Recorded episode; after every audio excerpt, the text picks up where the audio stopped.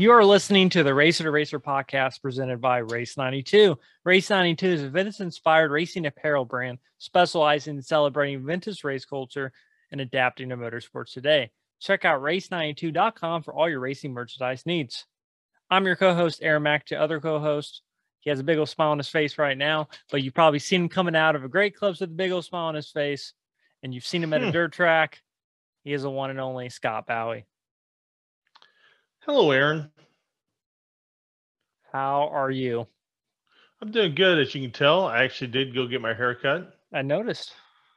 so uh, hence the smile, right? Yep. So before we get anything else, I want to thank everyone for watching and listening. If you haven't already, hit like and subscribe on YouTube. Also, check us out on Spotify, Apple Podcasts, anywhere where podcasts can be found. We appreciate all the support. Also, we'll give a quick shout out to racercollect.com.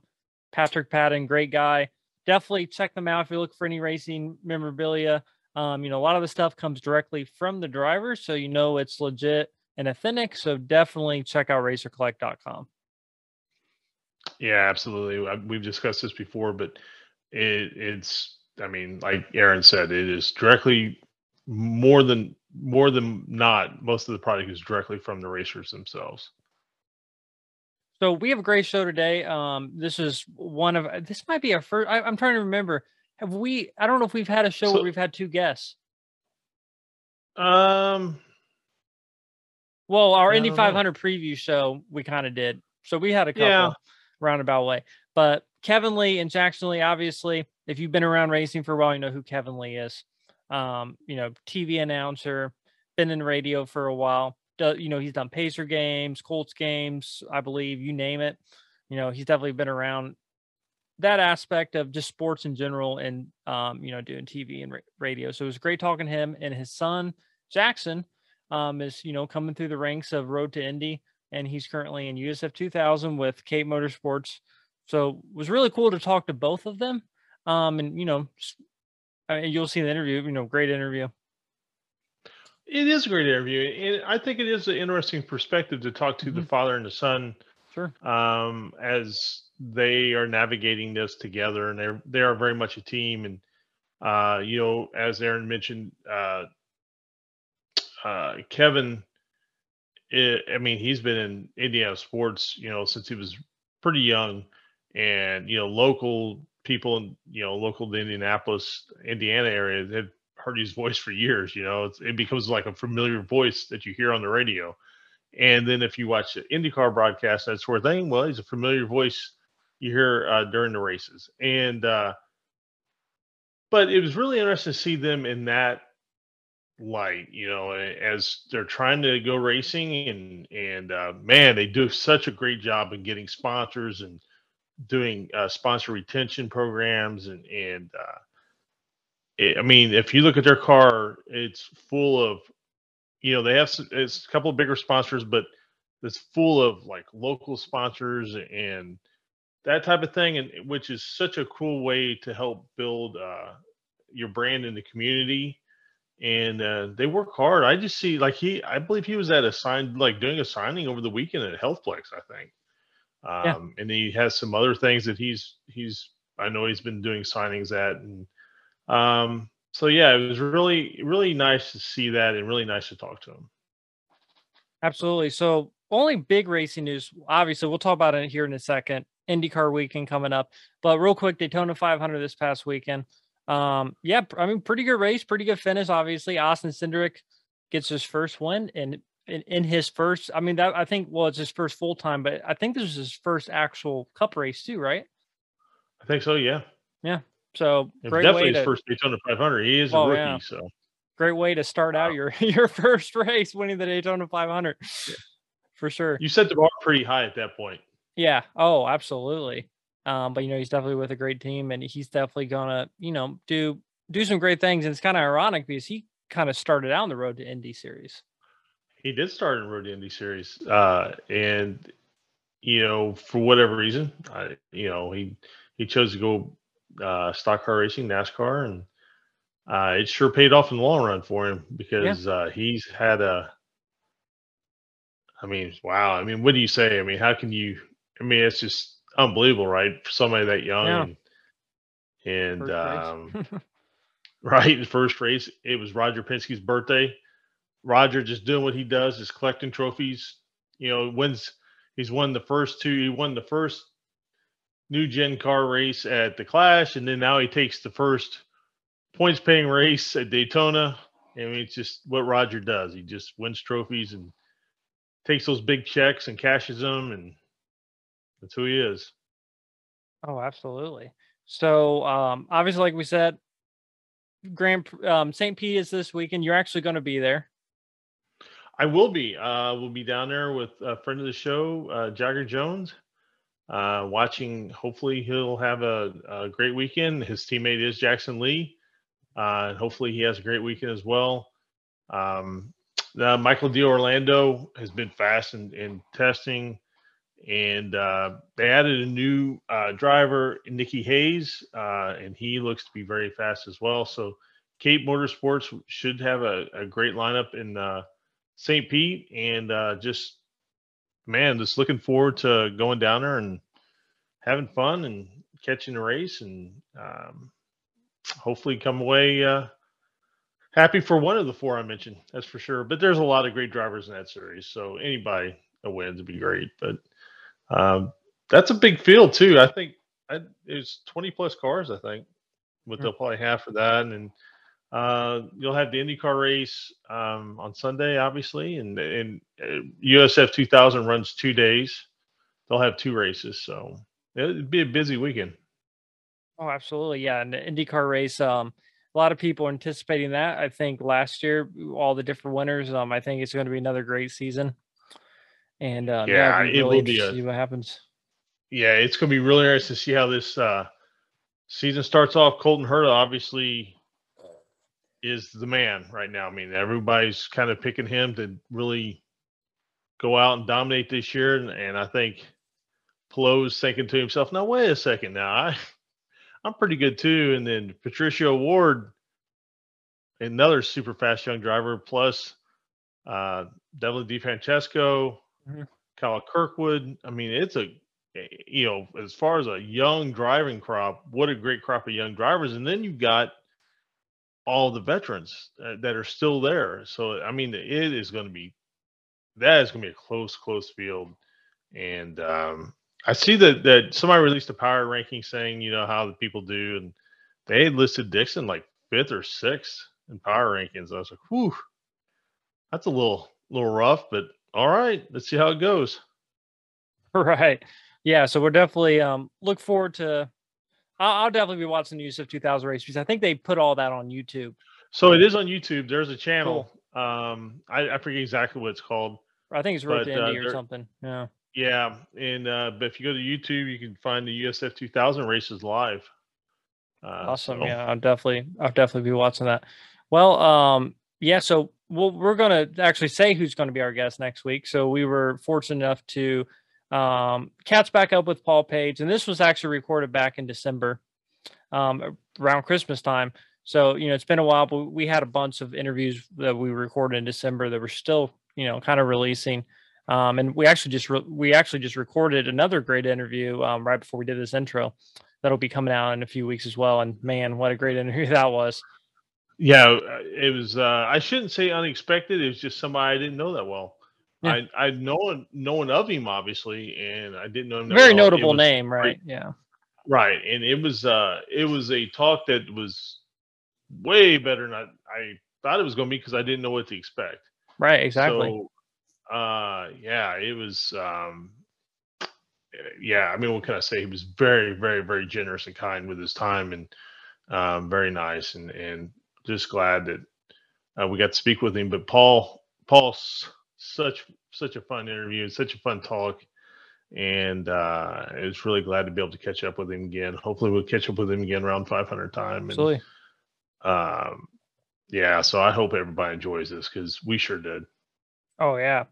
Well, um, yeah. So I hope everyone enjoys uh, Kevin and Jackson Lee interview. Like we said, please hit like and subscribe if you haven't already and stay tuned for the coming weeks because we, where we definitely have some other interviews we're working on getting and have a lot of ones we've already recorded that will be coming out soon. Yeah, absolutely. Please, please do, and uh, please, if you have time, catch one or both of the the USF 2000 races this weekend. Um, you know, they they put on good shows. So uh, again, thanks everybody for listening. Today, we are joined by radio and television announcer Kevin Lee, along with his son Jackson Lee, who's driving in the USF 2000 Championship in 2022 with Cape Motorsports. Thank you guys so much um, for joining us. How are you guys doing? Doing good. Thanks good. Thank you. So, hey, thanks um, for coming in. so obviously, um, Kevin, you've you've been involved in motorsports for quite some time. First off, talk a little bit about how did you first get interested in motorsports?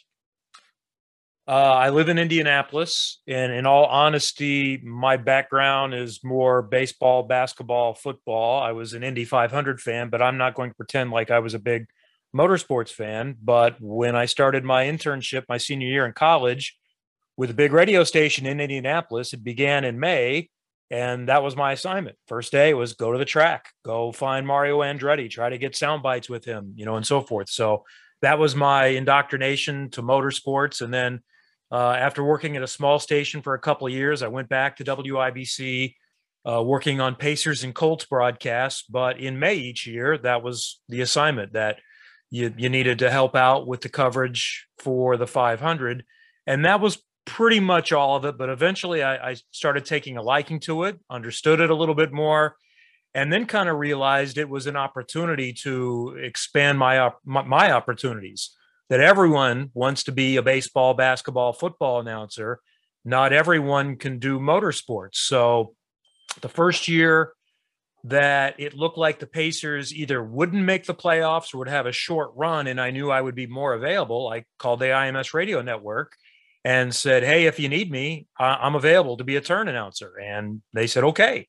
So that's what I did. I started off as one of the turn announcers for radio did that for a couple of years and said i'd like to do this full time so that involved moving to the pits and then that eventually led to television. So i kind of used vince welch as an example too. Vince and i worked at the same radio station. He was my boss and i had seen what he had done and he he probably was a little more of a motorsports fan but he was really more of a baseball basketball football guy.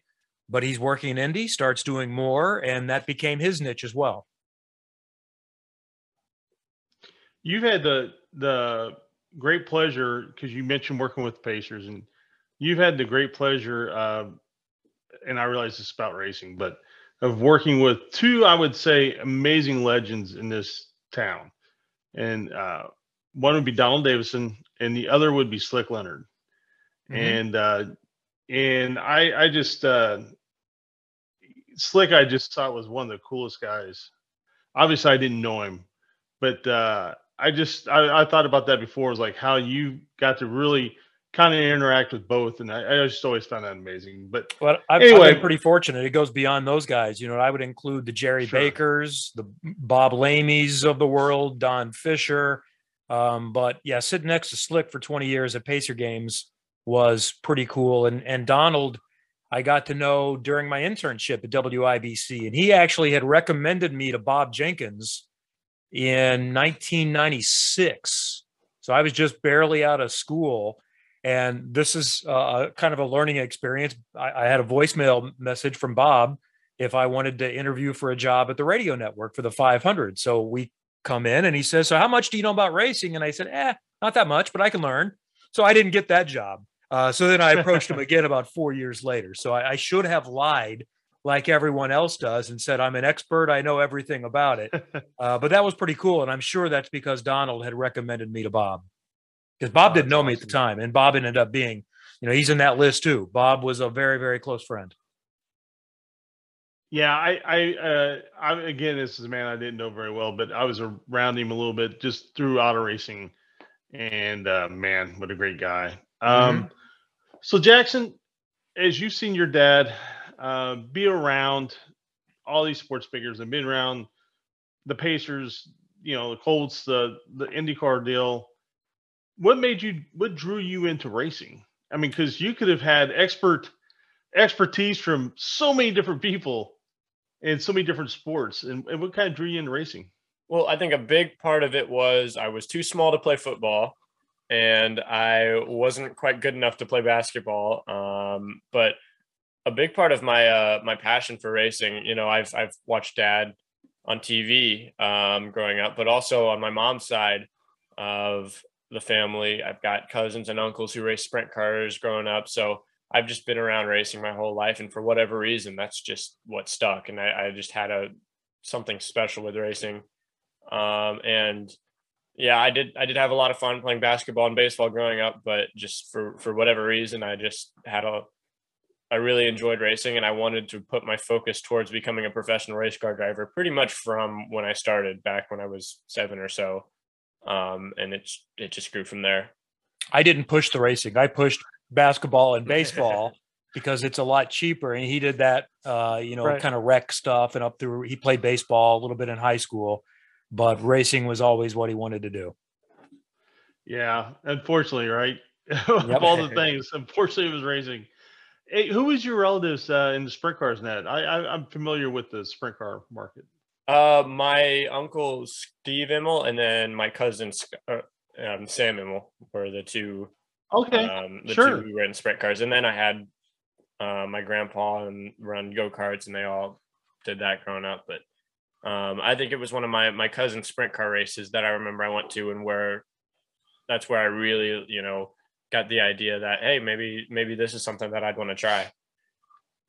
yeah, did you no, I, I have a I have a big background in sprint cars and that, so that's awesome. Go ahead, Aaron. Oh, you're good. Um, so did you start racing go karts then, or did you do any like quarter midgets?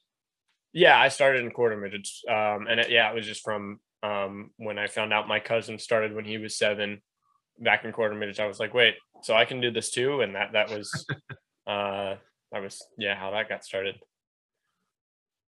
So and then Kevin got to push it around the track every time it stopped, and he got to be a flagman at Mini Indy. He got to do all the jobs out there. I don't know if I was ever a flagman. I, I was a corner observer, things like that. Yeah, you do that. But yeah, that was interesting trying not, not to get run over.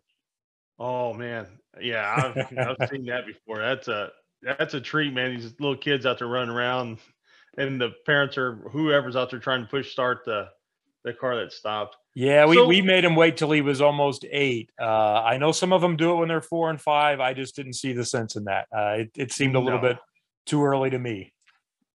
No, I I absolutely agree. I mean, it's like anything else. Some kids are can do it at five, but by eight, you can get a real sense of Yeah. they can kind of learn a little bit better than that.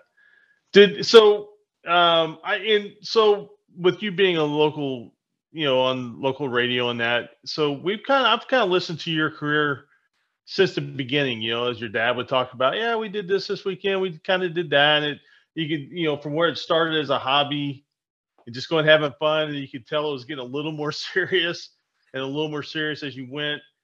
And um so what what uh, where'd you first start running go-karts at? Uh, out at Newcastle, um, that's Okay. you know it's it's a really great track, and Sure. in my opinion, on the go kart side, there's really no reason to leave Newcastle. There's you know drivers like Josef Newgarden and Conor Daly got their starts there, and you can just learn so much from the different configurations and all the competition that travels to Newcastle. Um, just the amount you can learn there is plenty. There's no reason to go and race national races because even if you win, once you move up to Formula cars, it's you know about what you can do at that level. They don't really care about what's on your resume at that point. Uh, plus Dismores are so sharp and been in it for so long.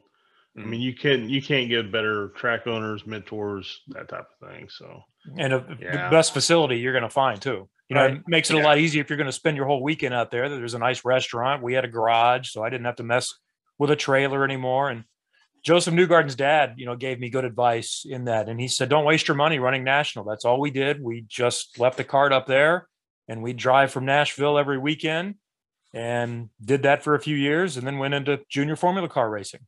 So he saved a lot of money that way. You can Yeah, spend absolutely. 150, 250,000 dollars a year, but no one when you get into car racing is asking how many go-kart races you won. They just want to know, well, one, can you pay for it? And then two, are you quick enough? And you're like, well, I could have paid for it if I wouldn't have spent all that money. Exactly. Yeah. So, and, and that brings up another interesting point to racing. It's kind of the the worst kept secret in motorsports. It's all driven on money. It's all money dependent. and here you are, young guys, young team, um, and then you first start kind of running across that, and then you got to start doing that money chase a little bit that everybody goes through. It isn't, you know, except for the ones who have big checkbooks to begin with. The the people who don't, obviously, they all have to do a money chase. And what what is that kind of like to evolve into that? Is you know, you start trying to all of a sudden you, you have to start kind of making relationships that you know work for you and and I don't mean that in a bad way, but you, you're you're trying to make different things work for you. And was that a tough thing to do, or is that something that you know? Because some people have a real hard time with that. It's very difficult because I'm not a salesman. Yeah. I don't want to be a salesman. Um, that's why I do what I do. I don't have a real job. Uh, you know, sales was something I figured I could probably do if I had to, but don't really want to. But if he's going to drive, I have to be able to sell, and he has to be able to sell himself. So it really started commercially pretty early on because we didn't even have the money to do go karting properly. And I think that's one of the things that helped him when he got into car racing in equally prepared cars, arrive and drive, uh, which is what the Lucas Oil Formula Car Series is. It's you know it's like the old Skip Barber. So he had been running go karts and you know never had a new chassis, never had a new engine, ran old tires, and and frankly didn't win a whole lot. But then he shows up at an arrive and drive with all these kids that are used to having better equipment, and he was faster than them. Uh, so probably running on inferior equipment helped a little bit. But the point is that we've tried to find, and you know, back in the day, it was a hundred dollars, 200, 500, whatever you could for sponsorship. And, and admittedly, we have an advantage over other junior f- formula drivers because I have a bit of a platform and I'll slide in mentions on my radio show and we have social media. But when you start getting into the big numbers, it's still about you have to look at it at what can you do for them? What kind of return can you have for them? And that's what Jackson is trying to learn as well. And I'm hoping sooner rather than later he'll take over that part of the business fully. But but he's learning it right now, so that's good. Yeah, it's it's certainly been something that I've just been trying to grow on each year. Um, I think right when I kind of moved into the Formula Car levels, when we really started to try and develop those skills, because before go karting, there wasn't really, you know, I, I had no clue where I was supposed to even start as far as trying to um, reach out to a partner and what we can offer them. Because if you can't figure that out, then it's tough to really show your partner what you can do for them and really have it make a ton of sense for them.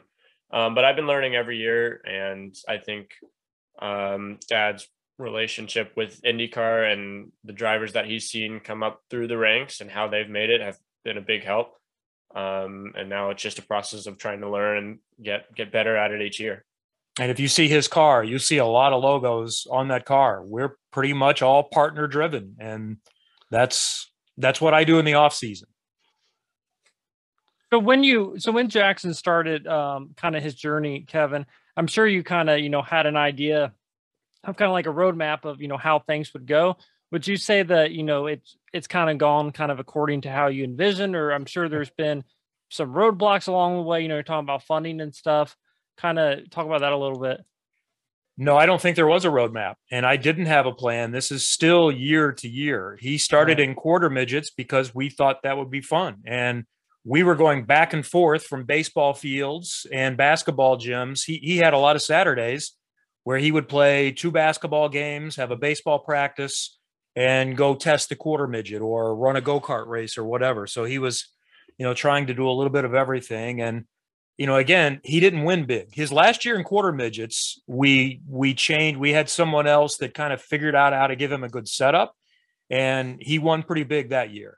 And then we moved into go karts and a little bit of success, but not a whole lot of wins. So it was all right. We'll give you a chance. We'll send you to this carts to cars shootout. We had done three or four test days in a formula car, and we'll find out if you're any good. And I, I, I kind of thought, you know, in, in reality, well, at least I gave him a chance. But the chances of you beating these kids that race 40 weekends a year when he raced 15 weekends a year didn't seem that likely, but he did well. And then it's okay, how can we pay for this? And then it was, we'll go through this level. That worked. Then we'll do F sixteen hundred. He won there. Then he wins the Team USA scholarship, and then it's on. And now it's okay. I guess we can envision trying to do this professionally. But a lot of people will say, you know, what's your plan for IndyCar? You need to start talking to IndyCar owners about Jackson. And I, I, I don't think they care about someone in USF 2000 right now. Yes, they might pay attention a little bit, but I, I like to look at it one step at a time. Let's get through this level. We'll try to get to the next. If that goes well, we'll go to the one after that. Uh, you, you can't try to fund it down the road. I have no idea how we've raised the amount of funding that we have so far. I didn't think that was possible, but we did. So now I guess my thought would be if he's good enough to advance to the next level, maybe we can figure that out as well. Yeah, I think that's what you have to how you have to go about it. I mean, in your mind, you can always lay out whatever roadmap you want, but reality is always different than than how you think it's going to be. Right? Um, you know, we we had uh, Antron Brown on recently. We just released a show with him, and and he has a great story uh, talking about how he went about getting sponsors and as a kid, and uh, he's really getting into mentoring. He really would like to mentor younger drivers. Um, I would suggest any young driver take five minutes and speak with Antron Brown Hmm.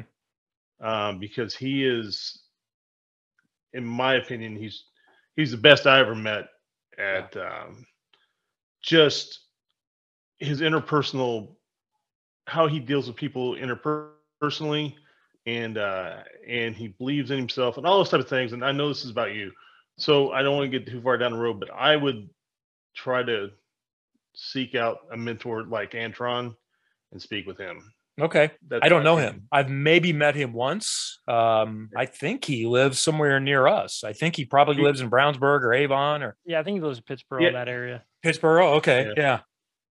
Yeah, he's a he's a good man, a man of his word. And like I said, we just released a show. You, if you guys find time, watch it. Like I say, he's got a great story in there. And uh, anyway, he's um. So, you know, you you've run for what this is probably what your fourth year, third year of these type of cars. yeah, I did. The, I'm sorry. Yeah, I did the the one season in the Lucas Oil along with the the season in F sixteen hundred, and then my first season in USF two thousand last year. So this will be my fourth full season in some sort of Formula car. The um, and this is your second year in USF 2000, right? Correct. Is that you've um, and as you went on your journey um, uh, this year, you you've moved to Cape Motorsports, um, and and I had to. I was very fortunate to. We, Aaron and I were both very fortunate to spend some time in their garage, and that's how I got to talking to your dad. And um, and kind of tell me what it's like to when you start working with these more professional teams. I'm not saying the team you worked with last year. I'm not even sure who you drove with last year is a professional. They may be as professional as anybody else. I'm I'm- like I said, I'm not sure who you worked with. But as you've went from carts to on your journey, what's that been like trying to now learn a little more of what it takes as far as working with these people and analyzing and studying yourself and uh, kind of expanding out your knowledge range. Well, it is a it is a little weird when I first moved into Formula cars and having a team um, that's sole purpose is to help me win. The I did I did find it a little strange how um, you know I'd grown up in go karts and quarter midgets where I helped unpack the trailer and then I would clean up the carts at the end of the day and help pack the trailer up. And now you know I try to do everything I can to help, but they've got their system and their people who have already got the best ways to work out um, their their plans. So they're you know I'm not really needed in that sense. Um, and then having a team who helps me you know go over data and are doing all they can to help me win. Um, it's certainly it's certainly been a big help to my progression um, and just having people who have been through it before and know what I need to do to be able to progress and to be able to win. It's been it's been a, a big help and you know being able to work with with all the guys at Cape Motorsports over the past few months has been, you know, I I, I can see the progression and just the few test days that I've done with them. Um, and I'm super excited over the next few months as testing continues to see how we progress. Um, I think I think there's potential for this to be a really good season, and I'm I'm super excited. Yeah, that, that's a great program they have there. And what was it like, kind of transferring, transitioning into team where it, I always think it's so funny. They always call like your fellow drivers teammates, but your the best case scenario is frenemies, right? I mean, you all have the same knowledge base you're working from for the most part and all that, but your your job is to go out there and beat each other. And was that something difficult coming from someone who was more solo? And then now you, you you're transferring into more of a as close to a team atmosphere as you're going to get in auto racing. Yeah, well, I my first year having a real teammate um, was when I ran F sixteen hundred with um, Greg Rice and my teammate Simon Sikes, and we both worked really well together. We were able to bounce um, bounce feedback off of each other and figure out the best ways to make each other better. And then on track, we worked really well together, and we weren't holding each other up. And most of the time, it was the two blue cars one two because of just how we worked together. So, um, you know, you it, it is a, a strange sport in the aspect of you can win and your teammate might not, or vice versa. But there are benefits to being able to work with your teammate and to be able to to help each other out you you don't you don't want to be going against them. You need to be able to use every advantage you can get and help each other out because the more you help your teammate the more they'll help you. So it's right. there's there's you know you are trying to win um, as much as you can but you gotta you you can't be burning bridges in in a sport like this. And that was one of the many things that attracted us to Cape is because they tested together at Pabst uh, back in October for a day, and then they both ended up together for the, the Chris Griffis test at IMS together uh, with Cape. And you know, you need to know that your teammate is someone that's going to help you, is going to work, you're going to work well with. And you know, we could tell that Jagger's a good kid, and we know he's fast. He, he's going to be good so that seemed like a pretty good combination. And and Cape has always been in the championship mix. They had pretty much won it every year until a couple of years ago. The good thing about USF 2000 is now you don't have to be with one team. Five years ago, you really had to be with Cape to have any chance, but two different teams have won it the last two years. And, you know, there are legitimately at least four teams that, that can win the championship, but the track record is there with Cape and you kind of see yeah, these these guys know what they're doing. They're pretty polished. Yeah, I really like uh, their approach. Um, it's very serious, but it's laid back at the same time. Um, Dominic, Nicholas, Reggie, the core group there, plus the, the people that travel on the weekends and that. Um, I, I think just from the little bit of time I was around them, I, I really, I, I personally really like kind of their style. They they have they know what they need, they know what they want done, but they they're not looking to point fingers, they're not looking to you know, it's it's all about one thing, it's winning. And and that's what I really I, I took away from just the, those few interactions I've had with them. Um yeah, I just think that's tough. It, it's always so tough to is trying to make those right connections. Man, am I making the move at the right time? And is this the right team? And you know, I mean, and I'm sure all that is it's like anything else, right up until that first race day practice session. It's always kind of until you get everybody out there. Of course, Chris Griffin's test is a good measure. Mm-hmm. But when you when you finally get everybody uh, together that first race, that's you know exactly where you stand at that point. So and sometimes the driver just fits a team's car a little bit better. You know, they're, they're going yeah, to adjust the car as much as they can, but you know still in in a lower level series, especially when you're you're joining a team that has a track record, you know, I would expect them to say, "No, we know this car is pretty good. You get in there and figure out how to drive it." Right. So Jackson, um, kind of driving in different, you know, series and formula cars.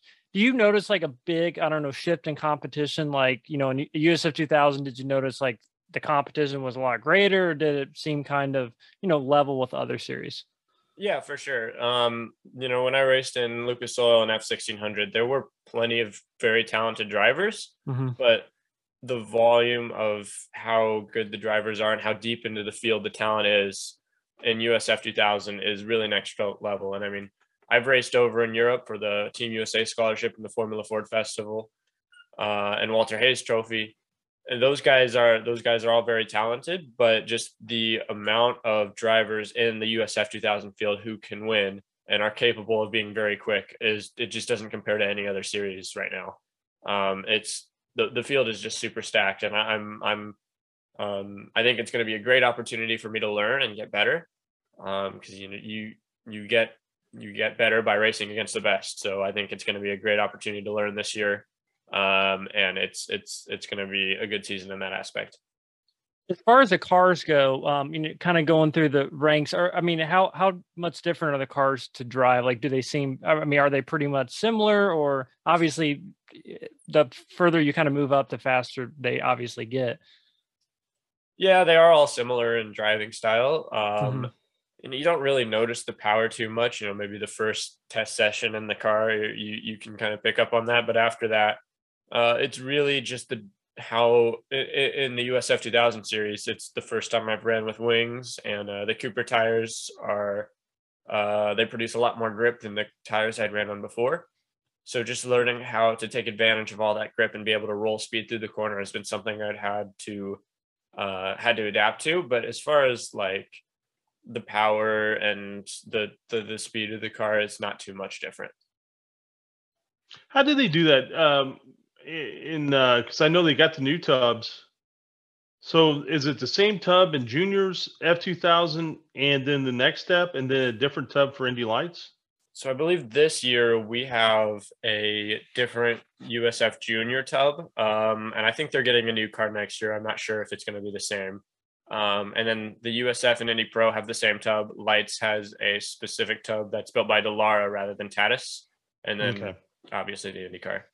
Yeah, the Indy Pro just has uh, bigger tires, more power, different wings, but it is the same tub. And I think that's right. I think USF Juniors is supposed to have the same tub next year, but this year they're basically using the F4 tub. Yeah, that that would make sense into some of the conversations I've heard. Um, I wasn't quite sure how that worked out.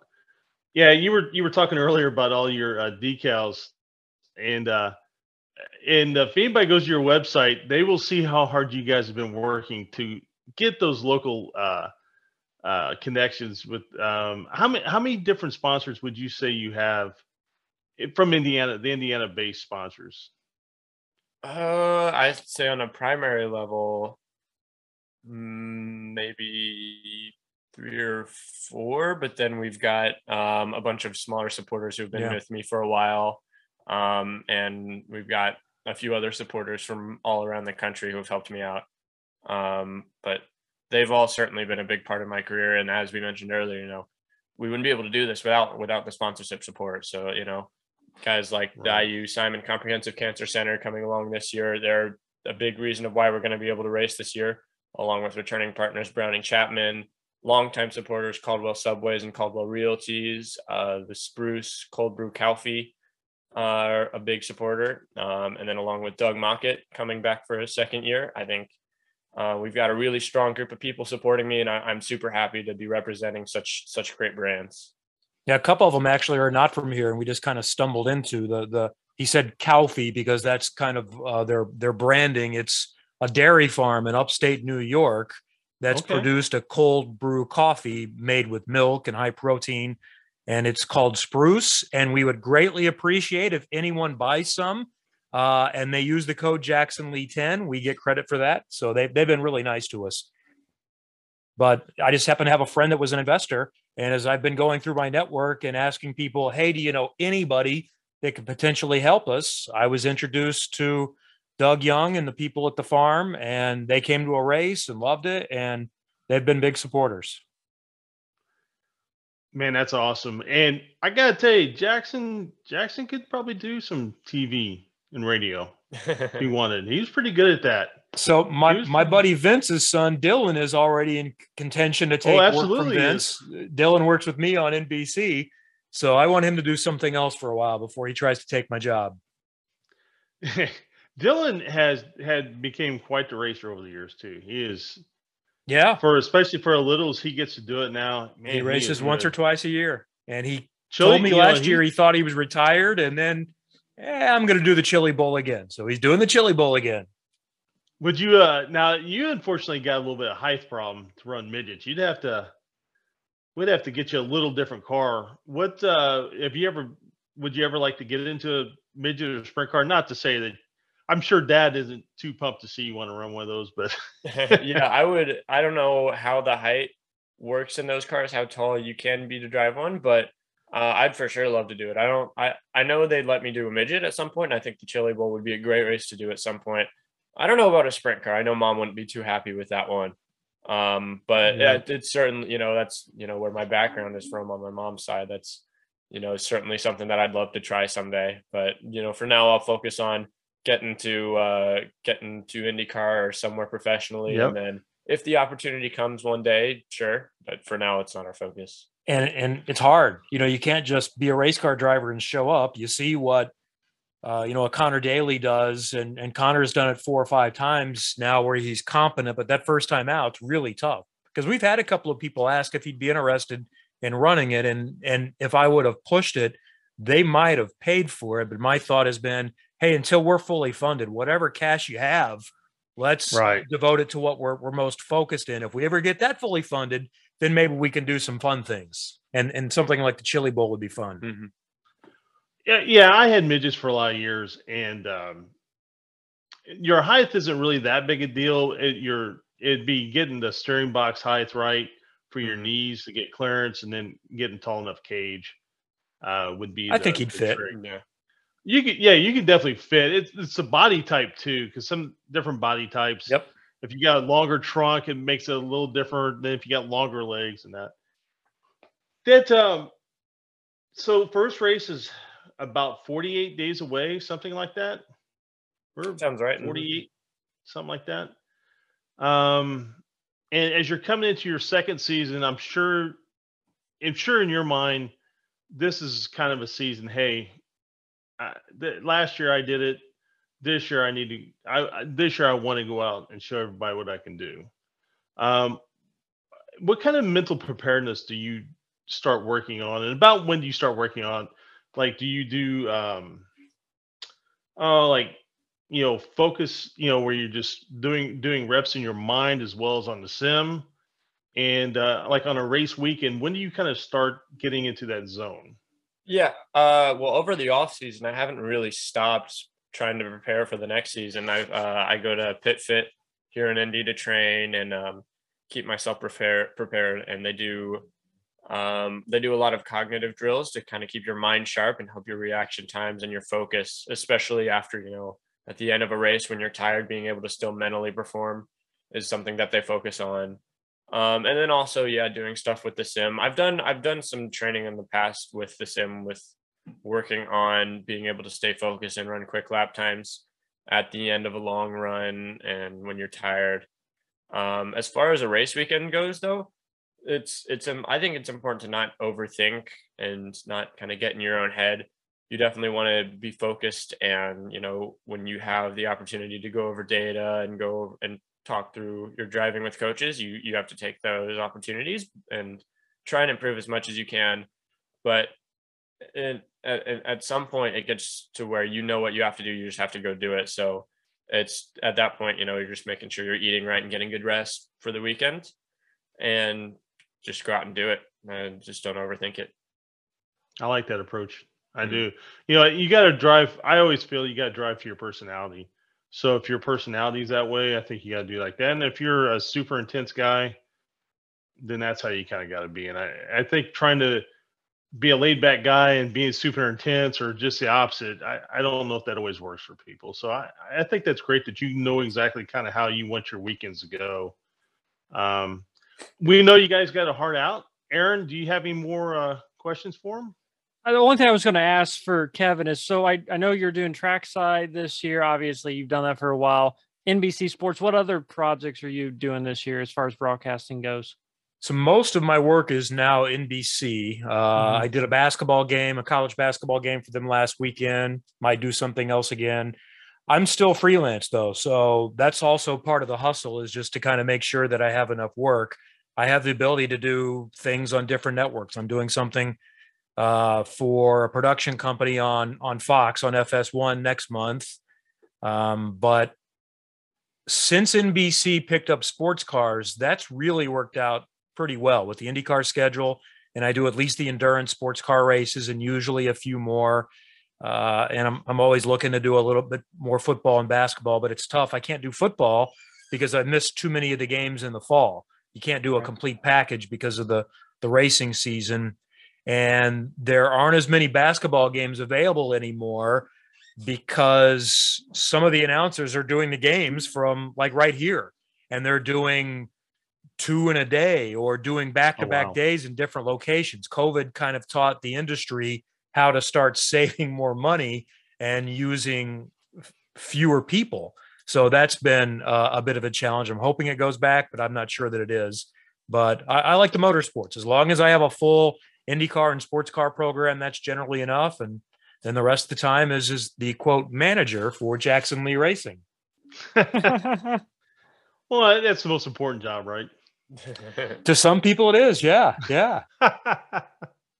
it's probably the most fun so, too, right? Uh, most of the time, you know. But again, I'm not a sales guy. Luckily, the people that we work with have become good friends, so that's that's made it pretty easy. But I I really don't enjoy calling people and asking them for money. Uh, so it goes back to the approach. I'm not asking them for money. I'm trying to come up with ideas to propose to them how I can make them money. That's I want to do right. something for them, get them more exposure, save them money, make that money. That's the challenge. And I, I'm still learning that part of the business. My next career may be driver manager. We'll see. you know, that's what I, that's what Peter Rossi has done. He got Alexander right. Rossi to F1 in IndyCar, right. and now he's managing other young drivers. Well, I, I personally think that that's the way you got to approach it. Is it, you know you got to approach it as what can we do for each other, and yeah. um, and and you know if it doesn't work for both sides there's really no reason to do it i, I don't believe i mean if somebody's just willing to give you money okay but that's few and far between yeah you can do that few. for 500 bucks but right. you know we're, right. we're talking you know four five hundred thousand dollar budgets even at this level so right. these are significant commitments at a corporate level a- absolutely yeah so jackson um you know, I, like I said, we were just talking a little bit about your approach.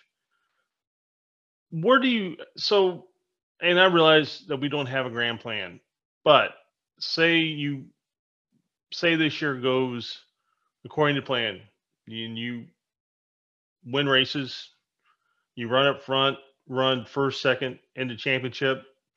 You know, um, do you at that point start looking? Okay, we've kind of accomplished what we want to do here and you want to move on or i mean is that is that kind of the mindset or do you say no i don't want to move on until i have a championship i, I mean kind of how does that how do you i mean i mean i would think after second year in this series if you're showing that you can run up front and get the finishes that you you've probably done all you can do at this level yeah i think it's all really just budget dependent um, if we get to uh, the off season next year and say I've done really well in the championship, but not not quite won it.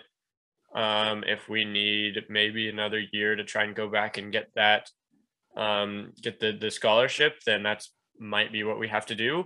Or maybe we have enough partners excited about uh, the strong championship result that we're able to move up. Um, I think it's all really just budget dependent. Um, I I would say the only reason that I would want to stay in the USF series is if I'm just struggling and feel I really need one more year to develop. Um, I hope that's not the case, and I don't expect that to be the case.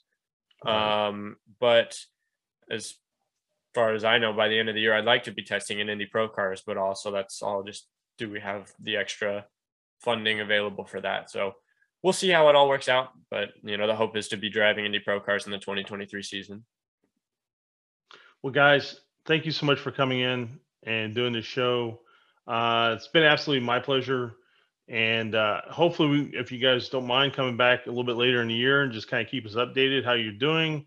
And um, and I, I just wish you the best of luck. And Kevin, I've obviously, like so many people, I'm sure have told you, I've listened to you for years on the radio and on IndyCar racing, and and uh, uh, it's just just a pleasure to finally be able to meet you and, and talk to you um, at this level. And guys, I, I, wish you nothing but the best, and I, I really do uh, hope that you get what you want out of this year's season.